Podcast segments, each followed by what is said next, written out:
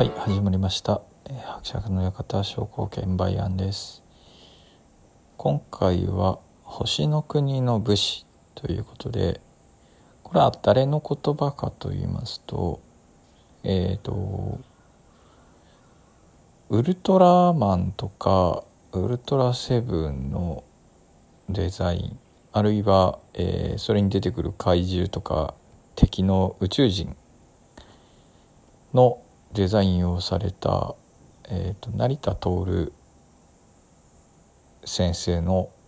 言葉であります。えっ、ー、と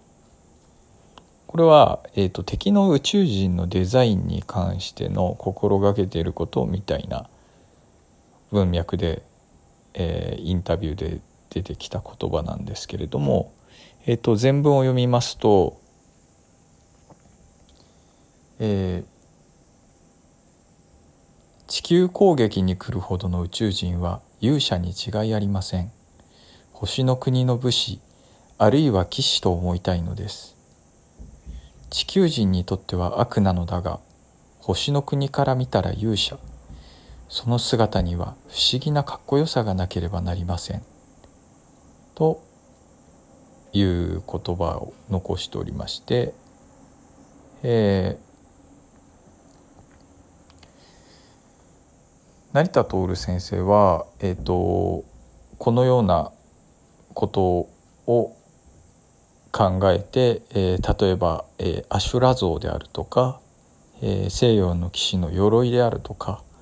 そういったものをモチーフにして、えーと、宇宙人をデザインしましたよというようなことをおっしゃられております。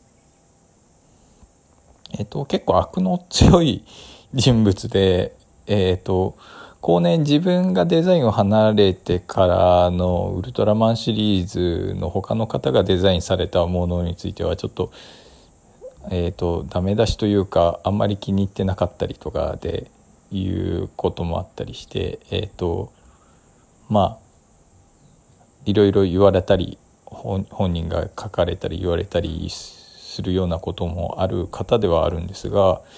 えーと、ただこの考え方がかっこいいなって思ってですねあの確かに初期のウルトラマンの特にですねこの成田先生がデザインされた宇宙人とかっていうのは、まあ、不思議なかっこよさあったよなっていうのがあってえっ、ー、とまあダダとかバルタン星人とか不気味は不気味なんですけどえっ、ー、となんかどこかまあ、ケムール人とかもそうですけど、えーと、どこか不思議なかっこよさとかっていうものが確かにあってでただそのかっこよさっていうのは、えーと、人間の思うかっこよさじゃなくてその多分その宇宙人の星でいうところのかっこよさとか、えーと、強さっていうものを象徴したようなデザインを想像して、えー、と書かれていたんじゃないかなというふうに思いましてえっ、ー、とまあ他のちょっとラジオトーク番組でウルトラマンの話題が出てたんでちょっと思い出してこんな話をしてるんですけれどもえっ、ー、とウルトラマンで、まあ、怪獣のデザインももちろんなんですけれどもえっ、ー、とちょっと世界に発信していってほしいなって思うのは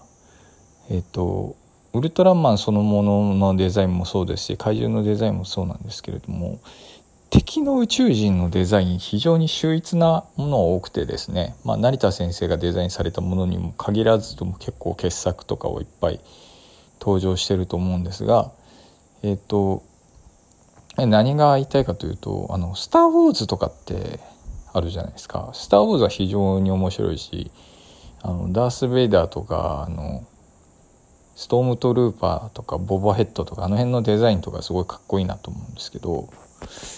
宇宙人のデザイン、別にウルトラマンに出てくる宇宙人のデザインとか負けてなくないって思うんですよね。で、もっと世界的なコンテンツになるパワーをウルトラマンとか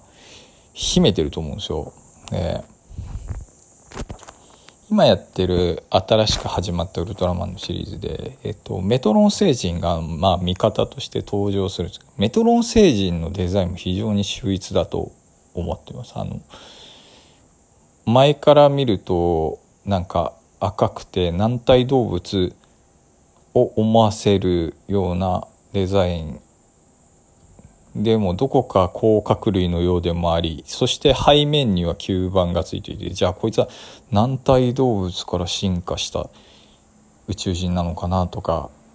ただ手の部分がイソギンチャクみたいで謎だったりすごいデザインが秀逸だと思うんですよね。えっ、とこういう生き物はどうやって発達してきたのかなとかあとはガッツ星人とかですねあのえっ、とガッツ星人っていう鳥のような頭をした宇宙人あの丸っこい鳥のような頭をした宇宙人なんですけどなんか見るからに知能派っていうかなんか脳の容積すごいでかそうでそれでいてなんか不格好でなくてシュッとしたデザインでえっ、ー、とガッツ星人ってセブンですごい強敵として登場するんですけれどもあれなんか確かになんか星の国の武士っていう感じがしてですね。まあ、忍者っぽい技も使うんですけどああいうのかっこいいよなと思ってですね。まあ実際セブンをすごい追い詰めたりする強敵だったりするわけですが、まあ、秀逸なデザインのやつはやっぱり強敵として設定されるんですかねっていうところあるんですけどあれも多分どういう星で生まれてどういう感じで、えー、と育ってこう厳しいこうね訓練とかを経て地球に送り込まれたエージェントたちなわけでえっ、ー、とまあちょっと「スター・ウォーズ」がどうのっていうところからそれましたけども決してなんか外国のデザインする宇宙人とかに全然負けてないデザインだと思うんですよ。なんでえっ、ー、とまあウルトラマンとかに携わってる人たちは自信を持ってあのこのコンテンツをこう世界に送り出してほしいなというふうにちょっと思っております。あの物つかむこと考えてない感じのあのデザインとかすごいですよね。っていうこうバルタン星人とかも思うんですけど。えっ、ー、とまあ成田先生はバルタン星人そこまで気に入ってなかったとかなんか残念な話もあるんですけど。えっ、ー、とうんだけどなんかすごいデザインとかの秀逸な、えーと宇宙人たちがまだ国内で何々星人かわいいよねとか言われているだけにちょっととどまっている気がするのでえっ、ー、と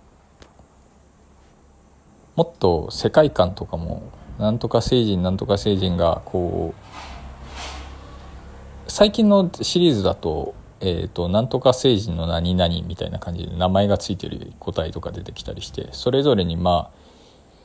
宇宙人のその星全体の傾向はあるけれどもちょっと毛色の違いやつもいますよとかそういうなんかちょっと物語に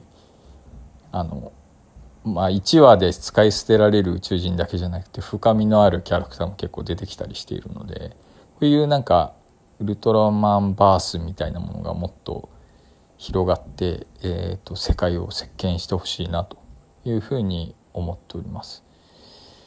新ウルトラマンがどういう話かわからないんですけどもこれが大ヒットして、えーと、世界にまたウルトラマンの名が知れ渡って